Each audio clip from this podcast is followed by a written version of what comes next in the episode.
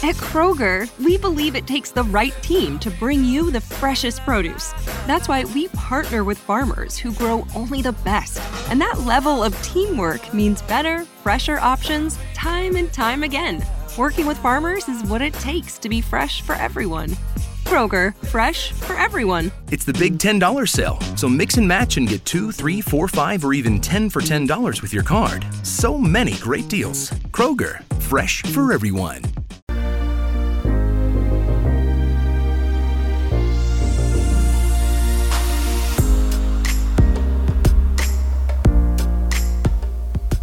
And welcome to another edition of the Zone. I am Rob McConnell. We're coming to you around the world from our broadcast center in Hamilton, Ontario, Canada. If you'd like to uh, send me an email, xzone at xzoneradiotv.com on all social media sites, Xzone Radio TV. To find out about the programming we have on the Zone Broadcast Network radio side, just go to www.xzbn.net. And for the Zone TV channel, we are on Simul TV, channel 21. My guest this hour is a gentleman that we've had the pleasure of having on the show before. John Kachuba is his name, and he is the award winning author of 12 books and numerous articles, short stories, and poems. John holds advanced degrees in creative writing and teaches that subject through Ohio University and the Gotham Writers Workshop. He is a member of the Historical Novel Society and the Horror Writers Association. John frequently speaks on the paranormal and metaphysical topics and is a regular speaker at universities and libraries, paranormal conferences, and on radio and TV shows. He has been a repeat guest on several of those radio and TV shows, including here in the X Zone. He has also been a faculty member at many writers' conferences and is available for future conferences and writing workshops. Now, John has also worked with writers and writing students in Cambodia, Malta, Portugal, Singapore, Thailand, and Vietnam. And we're here tonight to, with John to talk about his new book, Shapeshifter, A History. And John Kachuba, welcome back to the Zone. Great having you with us, John. Thank you, Rob. It's great to be back. So let's see. Uh, it's been a while since you've been with us. What have you been up to? It has. Well, um, probably the most exciting thing is the book that's coming out in May, mm-hmm. Shapeshifters, mm-hmm. that we're talking about tonight. Um, I had a chance to research that in 2017 in eight different countries in Europe, and then a little bit earlier, actually, uh, end of last year and beginning of this year, mm-hmm. five countries in Asia. So I've done a lot of traveling to uh, to get that book done. That's been pretty exciting for me. Well, let me ask you a very basic question, and I think it's the first question I should ask you: is what is a shapeshifter? Right. You know, when we think of shapeshifters, we think probably of the, the classic werewolf and mm-hmm. vampire. Yeah. What a shapeshifter is, very simply, is a person that can transform themselves uh, either voluntarily or involuntarily to an animal, uh, to perhaps another person, sometimes even an inanimate object. Mm-hmm. Uh, and they exist in every culture around the world and have existed from time immemorial, it seems, right up to the present day. So, shift, uh, in, in, your opinion, after doing all this research, are shifters more than uh, shapeshifters? Are they more than just urban legend? Well, you know, it, it, my research is telling me that there are people mm-hmm. around the world who will swear by having had shapeshifter experiences. Now, as I said earlier, they're in every culture. Yeah. Uh, you can find folklore and mythology in every culture about shapeshifters.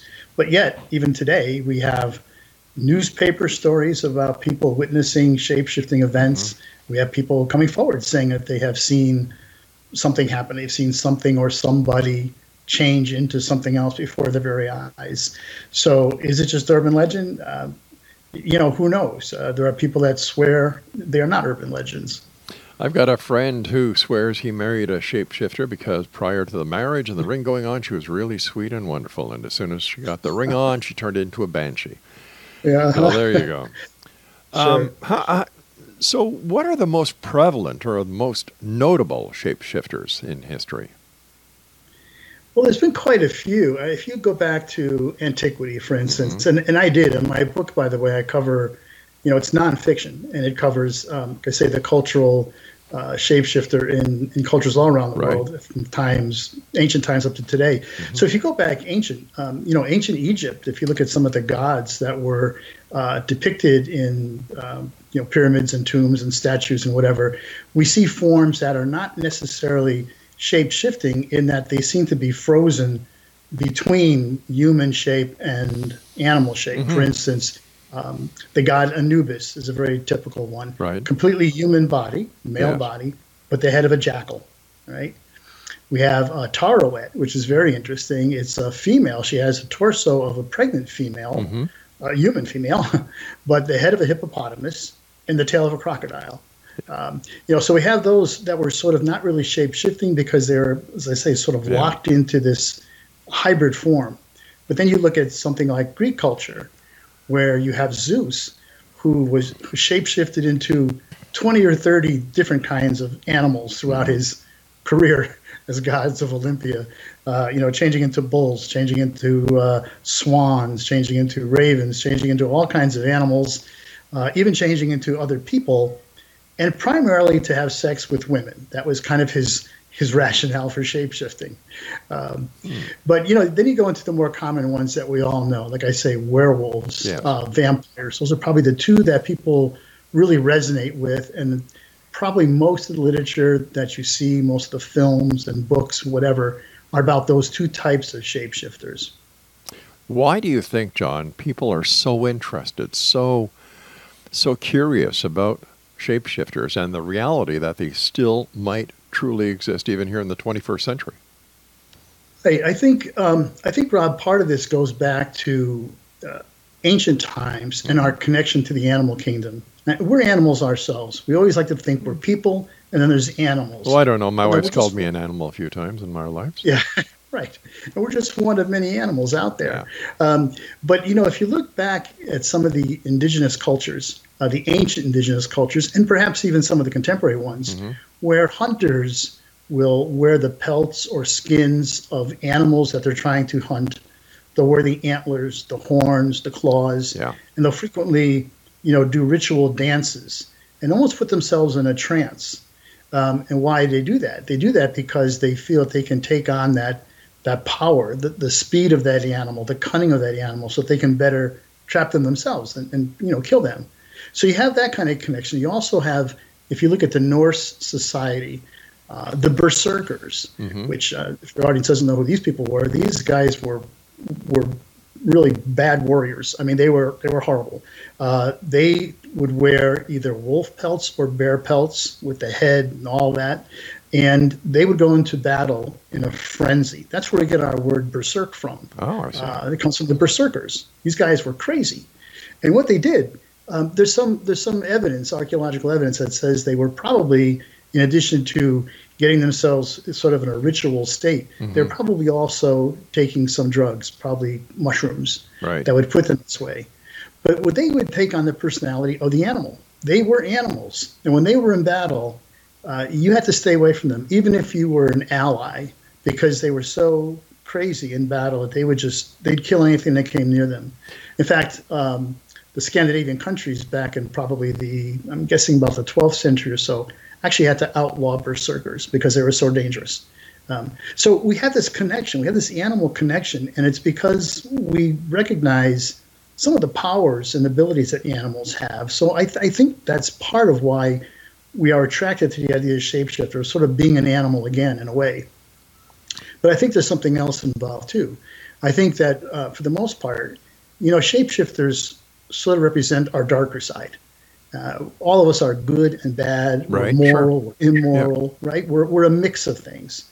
Uh, it's society and our laws and our sense of morality, perhaps our religion, that keeps us in line.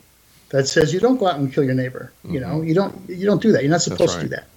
Um, but the shapeshifter allows you sort of that that freedom in a sense of a fantasy to kind of indulge in those in those darker side urges, let's say. And I don't mean to actually go out and do it, but by watching a shapeshifter movie or something, perhaps you can relate to it that way. But also, I don't want to just harp on the darker darker side because shapeshifters also can be something good. It could represent something that you are not right now and mm-hmm. something you desire to be. something better than what you are. Uh, so there's that too. It's it's sort of wish fulfillment in a way that a shapeshifter character can represent something that you that you want it that you want to be in your nightmares or that you want to be when you go to church. You know, one or the other. So is it safe to say, and I've got about uh, 20 seconds before I have to go for my first break, is it safe to say that shapeshifting for the most part, is a matter of mind over matter? Well, it is. Uh, I mean, I think there's there's two things. There's an external shapeshifter. Mm-hmm. These are terms I've given, them, but right. an external shapeshifter where there's actually a physical outward change. Where you know, Werewolf in London, the movie, the guy turns into yeah. a werewolf. Okay, but there's also what I call an internal shapeshifter. All right, let's hold it right there, John. We've got to take our first break. X Zone Nation. John Kachuba is our special guest. We're talking to John this hour about his new book, Shapeshifters: A History. His website, John Kachuba com. And John and I will return on the other side of this break as we continue here in the X Zone from our broadcast center and studios in Hamilton, Ontario, Canada, on XZBN and Simul TV. I'm Rob McConnell. Don't go away.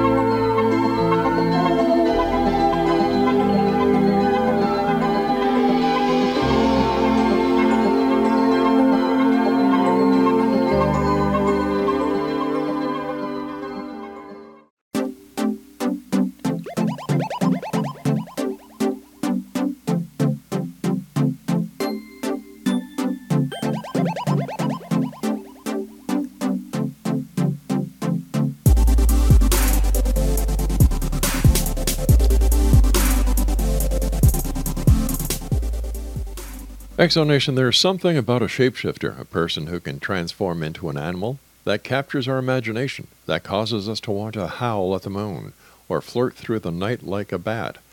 Um, werewolves, vampires, demons, and other weird creatures appeal to our animal nature or dark side, our desire to break free of the bonds of society and proper behavior.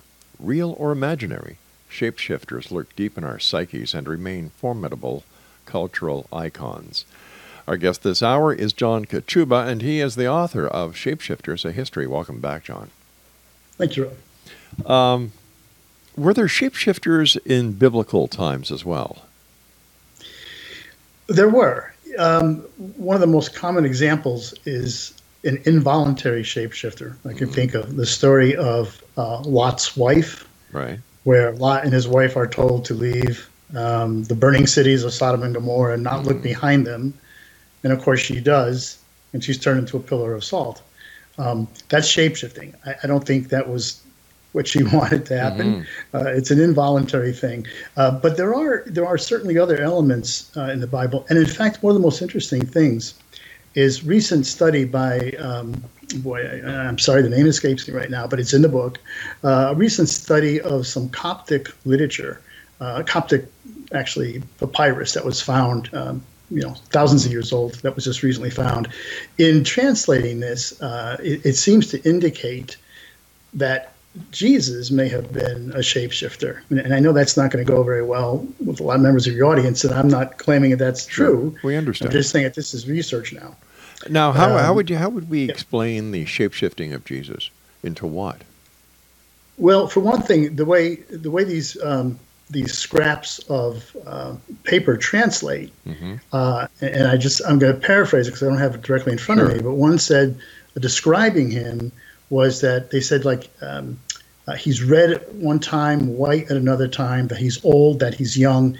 Uh, it seemed to describe him in various forms as a human, mm. but various forms of humanity, uh, which would indicate shapeshifting. Because again, a shapeshifter can change into another human form. It doesn't have to be directly to an animal. Right. Um, but one of the one of the mysteries too is when there's um, after the resurrection uh, in the Bible, it says Jesus is walking along the road to Emmaus. Uh, no, he's not. I'm sorry. Two of his disciples are walking along the road to Emmaus, and they're talking. This is after Jesus has died, and uh, they don't know that he's resurrected. Mm-hmm. All of a sudden, they say he appears in in their midst, but they don't recognize him. Now they just spent, you know, two or three years in his ministry, following him all around, living right. with him day in day out, mm-hmm. and only shortly after his death he reappears to them, and they don't recognize him. So people are speculating, though, why didn't they recognize him? was he in a disguise in a sense that he shapeshifted into another form for himself? Um, another thing too is at the uh, I think the Garden of Gethsemane when Jesus is arrested by uh, the Jewish police, the security police, basically. Uh, Judas says to them that you'll recognize him by I'll kiss his cheek. You'll recognize him by the man that I kiss. Mm-hmm. Uh, and again, what is this recognition factor? He was well known to everybody. Why why would they not be able to recognize him at the time? So there's wow. speculation on this, and as I say, it's you know it's there's a lot of room for controversy yeah. here. I'm not, you know, it's interesting though. It is. Why did you decide to write a book on shapeshifting? It was kind of a sort of a next jump for me. I had already written five books about uh, ghosts mm-hmm. and hauntings. Right. Uh, and in reading that, especially in reading literature about Japanese ghosts, I found that Japanese ghosts are frequently shapeshifters. And I sort of got interested in in that aspect of it. Like, well, that's interesting. Why, you know, why is that? Mm-hmm. Uh, and and growing up in a uh, tradition that I had a very strong liberal education. Uh, I had a lot of the Greek mythology and all that already behind me too, and recognized that there were shapeshifters in there. And so I just started looking at that, and I discovered more and more how widespread the shapeshifter character was and how enduring. You know, thousands of years, and we still have shapeshifter stories, and we still have people that swear by actual encounters mm-hmm. with shapeshifters. Is it possible that the term shapeshifting can be applied to the transition of a, of a physical person into a spirit? Well, I think that's part of the way the Japanese look at it when mm-hmm. they talk about Japanese ghosts. Um, and yeah, I, I, would I would agree to that. Uh, and that actually becomes very theological again, doesn't it? It does. Uh, you know, if somebody if somebody dies and you're the belief that they become spirit, well, that mm-hmm. is definitely a transformation of some kind. Uh, that is shapeshifting. Uh, you may not see that spirit or anything else, right. but it's there. Right, because back in the olden days, the people really didn't have any concept or actual idea about about physiology, what happens at a time of death. Well, neither do we, to a certain extent, but we're for, certainly more ahead than we were back then. And is it is it possible that this where the concept of a ghost actually came from, from the transition of the physical transitioning or shape shifting into a into a spirit? And if a person at the point of their death can shapeshift, why do we think that it's always has to be the spirit of a, of a person? It could be into another animal, another another being. You know that this opens up the door to so many possibilities. Right. Well, and actually, if mm-hmm. you want to talk about reincarnation, sure, uh, there's that where yeah. you may not necessarily come back in another life as exactly. a human. Yeah. You may come back as an animal or something, or higher, more developed human, or or whatever. Mm-hmm. So, yeah, I think there's some possibility to to what you're saying. Um, we, do, we obviously we don't know. Yeah. So tell me, in your opinion, Dracula, myth or reality? A little bit of both. so, part of my research for the book, uh, one of the countries I was in was Romania, mm-hmm. um, and I checked out all the Dracula sites. I was at the home where he was born wow. in Sighistvara, the house the, where he was born. Uh, I was I visited some of the uh, ruins of some of the palaces. Uh, that was some of them were built by his father. Mm-hmm. Uh, when I say his, I'm talking about the uh, Dracul, Vlad Dracul, who was a Romanian leader in the in the 15th century, um, Middle Ages. Uh, his father and then Vlad II were both um, pretty ruthless medieval rulers, but that was not uncommon for medieval rulers to be pretty ruthless. But we visited the sites that um, were uh, important to Vlad too. So some of the palaces and things like that. And I also went to his tomb uh, where he's buried. the reason why I bring him up is because he is believed to be the model for Bram Stoker's Count Dracula when he wrote about it. Uh, there's really no indication that says Vlad Dracul was a vampire, but he was a pretty bloodthirsty person. Uh, he defended Wallachia, which is uh, now part of Romania, against the Turks. Mm-hmm. And when he took 10,000 Turkish prisoners, he impaled them all on spikes uh, along a road that the, that the next Turkish army was going to come through. What a real when nice guy. 10, yeah. yeah. when they saw 10,000 of their fellow soldiers impaled on poles, they, uh, they left, you know. So there's stories that grew up around him mm-hmm. uh, being not only bloodthirsty, but maybe being something else. And Dracul, D R A C U L, which was their actual family name, uh, in Romanian translates to the devil. So really, you that. so is it a myth? Well, you know, um, a lot of stories I said came up around around him after he died, and centuries after stories developed uh, because of his bloodthirsty nature. Now, there are people in Romania that will tell you that yeah, he was he was something else. He was not just human. He was some kind of a devil or vampire or spirit of some sort. Um, so that's out there, you know. There, you, you just you just brought up something very interesting. Can yeah. shape shifting be applied to a person who is unpossessed, who becomes possessed? They transform from the or they shape the uh, the shape shift from a a person into a demonically possessed person. Well, I don't. Um, I, I, think it's possible. One thing that mm-hmm. does happen if you look at all the literature about shapeshifters, uh, I started mentioning a little bit earlier. There's voluntary shapeshifters right. and involuntary shapeshifters, and the voluntary ones are the shamans, the wizards, the mm-hmm. witches, whatever you want to call them in society that were able to uh, that had the power to do right. it, that can change themselves. Uh, the involuntary ones were the ones that were frequently cursed by those same people sometimes. So we think of a werewolf, right? Every time the full moon comes out, he turns into a werewolf, mm-hmm. despite mm-hmm. despite he doesn't do that voluntarily. It's a curse. You think of even some of the fairy tales, like the Frog Prince. Mm-hmm. This poor guy's turned into a frog, right. a witch. Uh, Beauty and the Beast. You know, the beast is not a beast; he's a prince that's turned into it again by a witch, a curse. So there's that. So if you can curse uh, a person to become uh, something other, an animal or whatever, why couldn't you curse them, I suppose, to be possessed? Although that term possession is a little bit, you know, it's fraught with different meanings. I mean, a lot of times it we're is. talking about somebody who really has some kind of diabolical entity that has entered him. Well, but that would change him, wouldn't it? It would. would certainly change him. All right, stand by, John. You and I have to take our break at the bottom of the hour for the news. Next on Nation, John Kachuba is our special guest this hour. www.johnkachuba.com com. And John and I will be back on the other side of this news break as we continue talking about shapeshifting here in the Zone from our broadcast center and studio in Hamilton, Ontario, Canada. I'm Rob McConnell. Don't go away.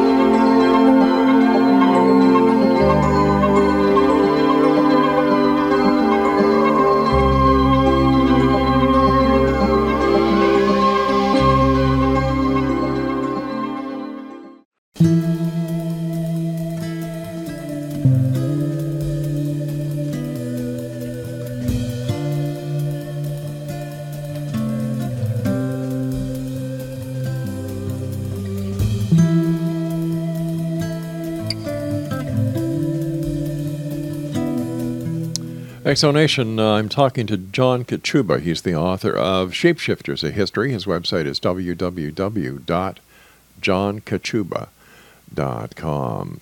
All right, let's let's switch a little bit from the past and let's get into the present because I'd like to talk to you about the um, about the alien or the reptilian alien shapeshifting that uh, we hear about these days from people who are right into ETs, UFOs, and alien abductions.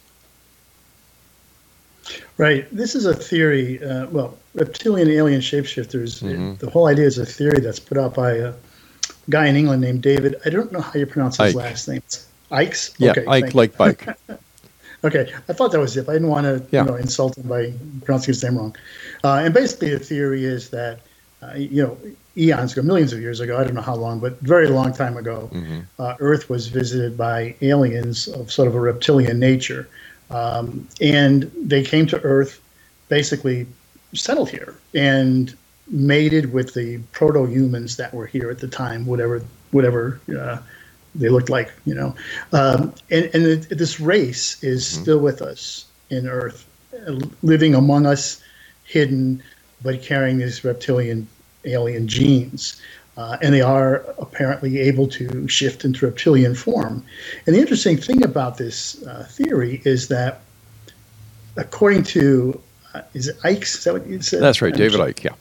yeah. According to Icke, uh, the, the idea is that a lot of these um, shapeshifters, these reptilian alien shapeshifters, have achieved some success uh, as as famous athletes or actors or you know artists or politicians and royalty uh, and, some, and, royalty. He that? believes the Queen of England is a reptilian. Yes, right, quite uh-huh. right. The Queen of England, Barack Obama, supposedly. Um, I think uh, I, I, don't know who the other was, but there, I mean, there's several around the world, uh, and it's an interesting theory what's really interesting about it is that there are millions of people that mm-hmm. subscribe to you know newsletters and websites and all that um, talking about this. Well, sure. Uh, and if you go on the internet and just plug in reptilian, alien, shapeshifter videos, right, you'll see a bunch. And what people will show you is a change in the eye. They'll show you the human eye becoming sort of like a like a snake eye. You know, mm-hmm. the pupil changes, everything. And of course you know, we know you can do a lot with Photoshop, and sure. you know, you can certainly alter videos and everything. So I, I don't, I personally don't put a lot of stock in this theory, but a lot of people do. Neither do I. I. I give it no credibility whatsoever, and I think David, I, okay, you know, stronger than I was going yeah, to say, but yeah, no, I, I call it as it is. I call a spade a spade, and okay. and if anything, I think David Icke is a charlatan out there. He's got his little groupies. He's found his little niche in in a market that that is so easy to to get a following with today because, right. in my opinion, the internet is the largest septic tank that mankind has ever created because there's more crap in it than anything else. Yes. And um, my question to David that I never got an answer on was Are you a reptilian? well, you know. That's a good point. Yeah. How does he know so much about it, right? Well, you know, uh, uh, well, the person who, uh, a person who writes nonfiction creates.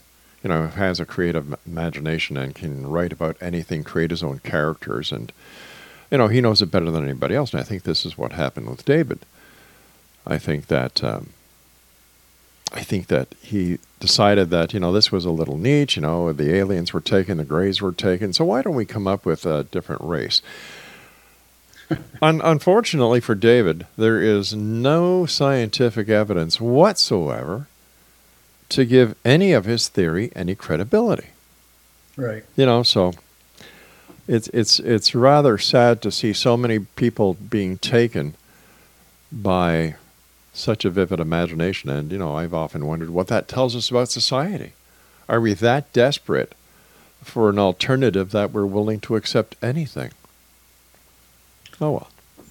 Yeah.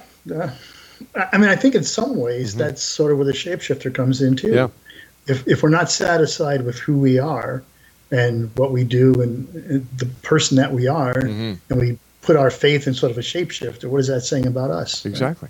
Right? Uh, it, our shapeshifter, I would imagine then when somebody puts on a Halloween costume and they go out going door to door, that they are in fact taking the role of a shapeshifter.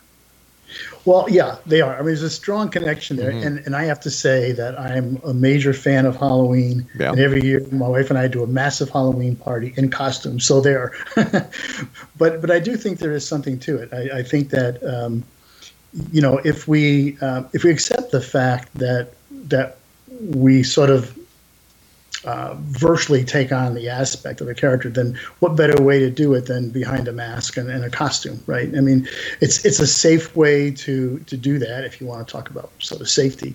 Um, but you know, an interesting thing is that um, in the 18th century, uh, masquerades were banned in England. A masquerade came to England from Italy. And that alone was bad because the English did not like Italians, and it was Protestants versus Papists and all mm-hmm. that. So there was a lot going on there. Uh, but they considered Italians to be completely immoral.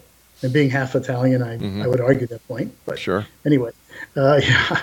But so they banned the uh, masquerades in the 18th century because people were coming to them, obviously, in masquerade. They were coming in costume, and they were able to do pretty much whatever they wanted to do. Uh, they took liberties with each other between sexes, you know, uh, people in authority, lower people, you know, whatever. They, they took all these liberties that uh, were frequently immoral, illegal, uh, and became a real problem.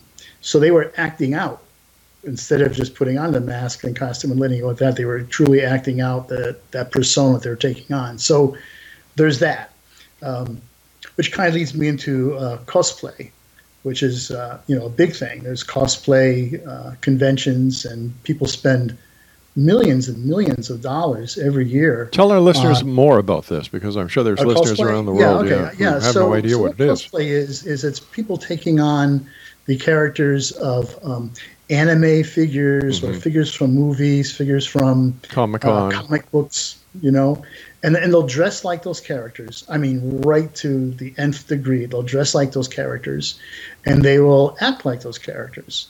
So if one of those characters speaks some some weird alien language and you address him in English, he's going to answer you in this alien language, and he's not going to talk to you in English because that's not who he is. Um, and these people, I mean, it's, it's fun for them, and I, I, have nothing, I have no qualms about them doing it. But there are huge conventions held all around the world mm-hmm. um, where these cosplayers, and that, that's short for costume, COS, it's cosplayer. Um, these cosplayers get together uh, and you know they just they, they have different you know workshops and and uh, they show movies and everything mm-hmm. else but everybody is dressed up so if there's a if there's a cosplay convention anywhere near your town it's just worth it to go just just to see that but it's it's a whole subculture that's developed um, and it's relatively harmless i mean i don't see any harm in it although uh, some of it has gotten to the point where cosplay has um, moved into more the pornographic end. I see. Well, yeah. it, it, isn't it safe to say then, for example, Patrick Stewart in real life, when he plays Captain Jean-Luc Picard and dons the the uniform of a Star Trek uh, Starfleet officer, that he is in fact a shapeshifter. Well, he is, and, yeah. and, he's in that role. But I think the difference with him, mm-hmm. and maybe it's, maybe it's the same thing as a cosplayer, but I think when he takes off that uniform at home, that yeah. costume, I think he's not that character anymore. Um, cosplayers, I'm not sure because they, in addition to that, there's there's games they play and everything else, and there's you know magazines they get in newsletters, and they're really into that culture more. But they are, in fact, acting. All so, right. So, what about these people who who partake in the War of 1812. Um, they get mm. fully costumed and they, you know, make sure they have this the right kind of rifle and they want to look the same. Isn't isn't that shape shifting as well? Yeah. Oh, yeah. Absolutely. I would say so. I mean, they're they're historical reenactors, is right. what they would call themselves, mm-hmm. and that's fine. But they certainly are shape shifting, and in the true sense, because again, it's not just the uniform. Yeah. But you know, the hardcore guys that do this and women that do it, um, again, you know, they, they use uh, equipment and everything from that time period. They cook mm-hmm. food from that time period. They live in tents or whatever from right. that time period. So they're very much into that. So sure. can we also say that that people who partake in virtual reality games online are also shapeshifting, except they're just using the digital version instead of the costume uh, to become shapeshifters? Yeah, I think you can make a case for that too, and that that to me is more what I'd call the internal. You know, because obviously you're not turning into some superhero when you're sitting in your chair playing the game. But, but, but to them, they are. Mentally, they are. Yes, right. Mentally, you are. Yeah. Right. Exactly. So, so what are we saying here? That uh, we're looking at something that could be a danger in society when you've got these people actually believing they're somebody else and they're escaping reality using uh, costumes or using the digital world, re- virtual reality.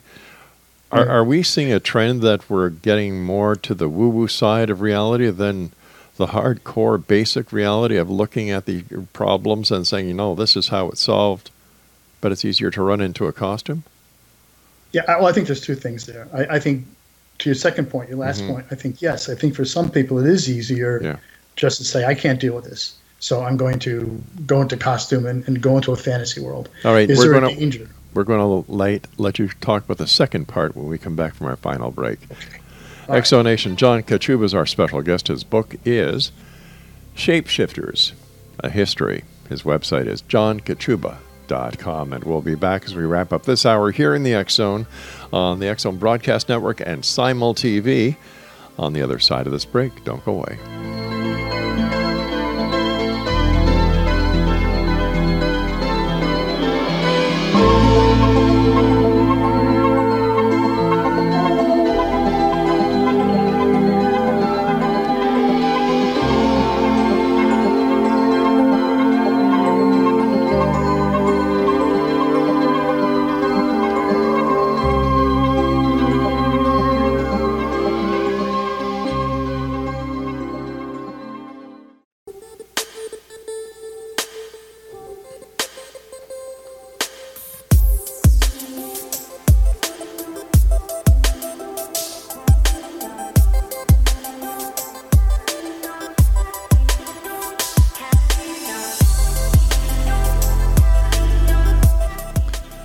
www.johnkachuba.com is the website of our guest this hour, John Kachuba. He is the author of Shapeshifters, a History.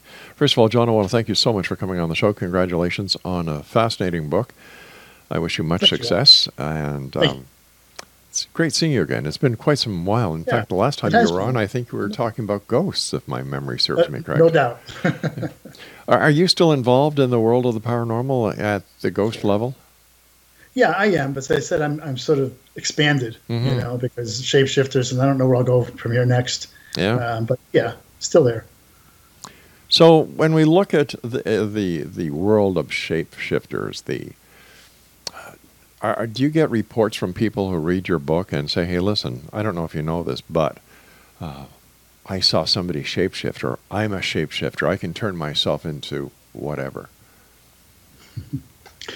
Well, the book isn't out yet, so I haven't had those kinds of reports directly mm-hmm. from people. But uh, again, as I said, there's been a lot of newspaper accounts of of people saying that they've seen yeah. people shift, and it's happening, you know, in other areas, I suppose. But. Based on your research, how can we tell if somebody is being real with us when they talk about shape shifting and not just making it up? Are there any red flags to watch out for? Wow. I, you know, that's the same question that I asked every time I was doing uh, investigative work for my books about ghosts. Mm-hmm. You know, how do I know somebody is actually telling me the truth and right. not just, you know, going?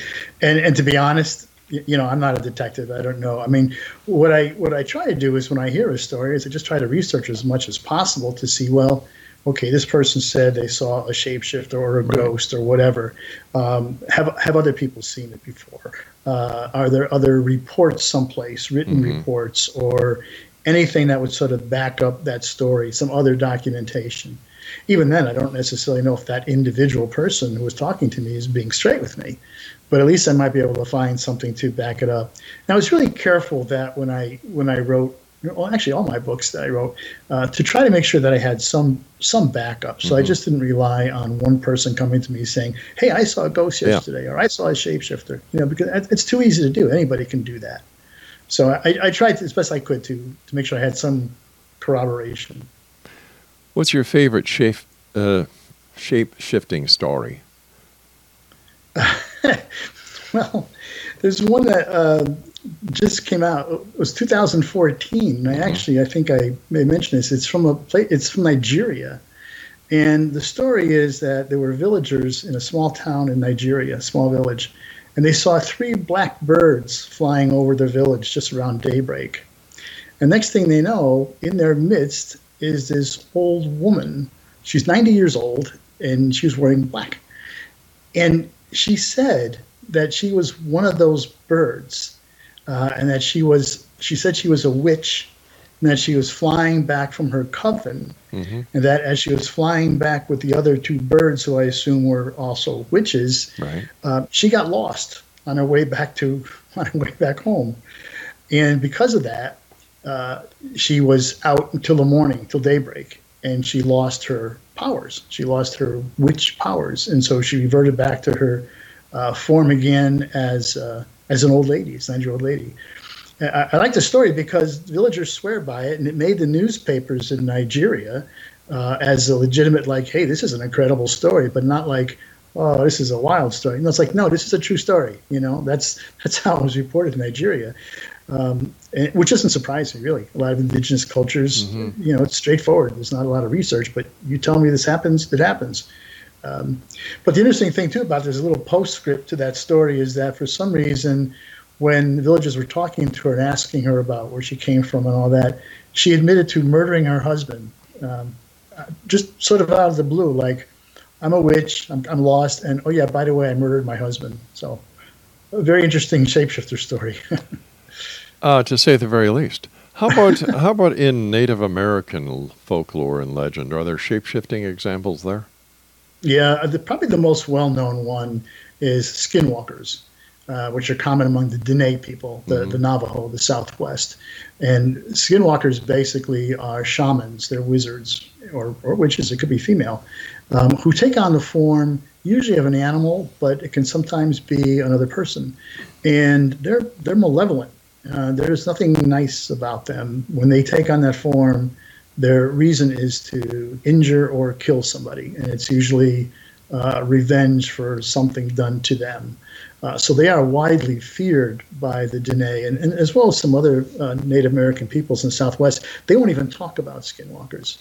Is it po- is it possible that in cases like this, when somebody becomes a, a, a shapeshifter, takes a different shape, and commits a crime like murder, that the that the shapeshifting is actually an alibi and has nothing really to do with the with the act itself, that the person who committed the murder had full intent of doing it, but they're using the shape shifting as an alibi. Like, yeah, geez, I, I didn't know I was doing it because I was something else. Sure, sure. I mean, it's possible. There's mm-hmm. a lot of cases about um, lycanthropy, people claiming to be werewolves. Right. And in my book, I've got maybe six or seven cases of people who went out and, and murdered, you know, several individuals over this is a couple of centuries, mostly in France, Germany, wherever. Um, who killed several individuals and you know would, would eat them and everything else, and, and claiming that they were wolves. Um, and even locked up in institutions, he'd be crawling around on all fours, claiming to be wolves. Now, is that just a way out? Claiming insanity is that a way out of? Is that a defense? Yeah, could be, could be, sure. But on the other hand, there are people that I think truly believe that that has happened to them, that they have become a wolf or a skinwalker or you know some some other entity. Those are the internal shapeshifters that I was talking about before, where something inside them mentally says, "Yes, this is who you are." Oh. Even though they look in the mirror, they don't see a wolf. No, I'm sure it's something inside mentally when it comes to that kind of act. Um, yeah. Is there a crossover within the paranormal between shapeshifting and other aspects of the paranormal that you have investigated in the past? or written about in the past? Crossover. Um, let's let's take Bigfoot. Nobody finds a Bigfoot. Is it possible that Bigfoot is a shapeshifter? Well, you know, I don't know. I'm not really a, a Bigfoot, uh, mm-hmm. you know, professional, but right. um, it, it, I suppose it's possible. I, I, I tend to believe that Bigfoot is just some species of animal that has just avoid, you know, evaded us for centuries, right. and that just turned to be some other ape or something that we don't know about yet. But what would you like to tell the listening audience of the X Nation now about shapeshifting, and also tell them where they can get a copy of your book?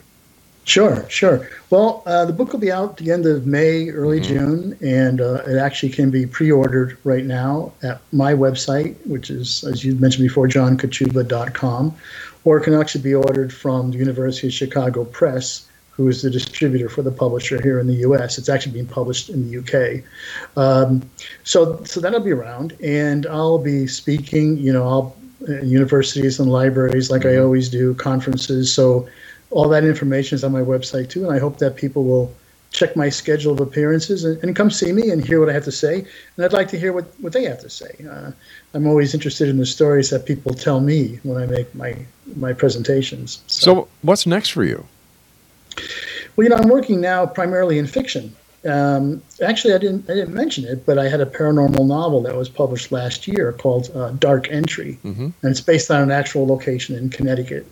Uh, I took some fictional liberties with it, but you know, right.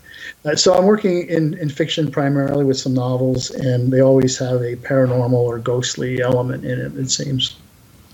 Why do you think there are so many people today in the 21st century so interested in the paranormal, ghosts, Bigfoot, UFOs, things that go bump in the night? Like, yeah.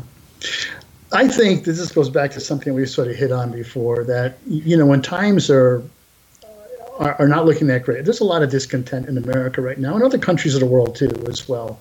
And I think a lot of times they're overwhelming, or we think they're mm-hmm. overwhelming, and we don't know how to react to them. So rather than react to them, we look for something else. And we look for something outside ourselves, something that we don't have to try to analyze, something that is beyond us. And that's the paranormal. I mean, it could be, you know, maybe religion or something else like that too. But I think a lot of people turn to uh, questions of, you know, what's out there in terms of the afterlife or are there other spirits are there other entities mm-hmm. besides us is there life on other planets that's visiting us all those kinds of questions what's bigfoot you know all that I, I um, guess i guess to some people asking those questions is a lot easier than saying what can i do to make a positive change in the world we live in well yeah yeah, yeah. i mean there's people that do that and I, and I hope there's more of them but there are other people that you know it's overwhelming. We just, you just can't deal with it. So you do something else. You go outside yourself in a different way. John, once again, I want to thank you so much for joining us. Great talking to you again. Continued success. And uh, once again, tell our listeners uh, your website and how they can get your book when it comes out the end of May.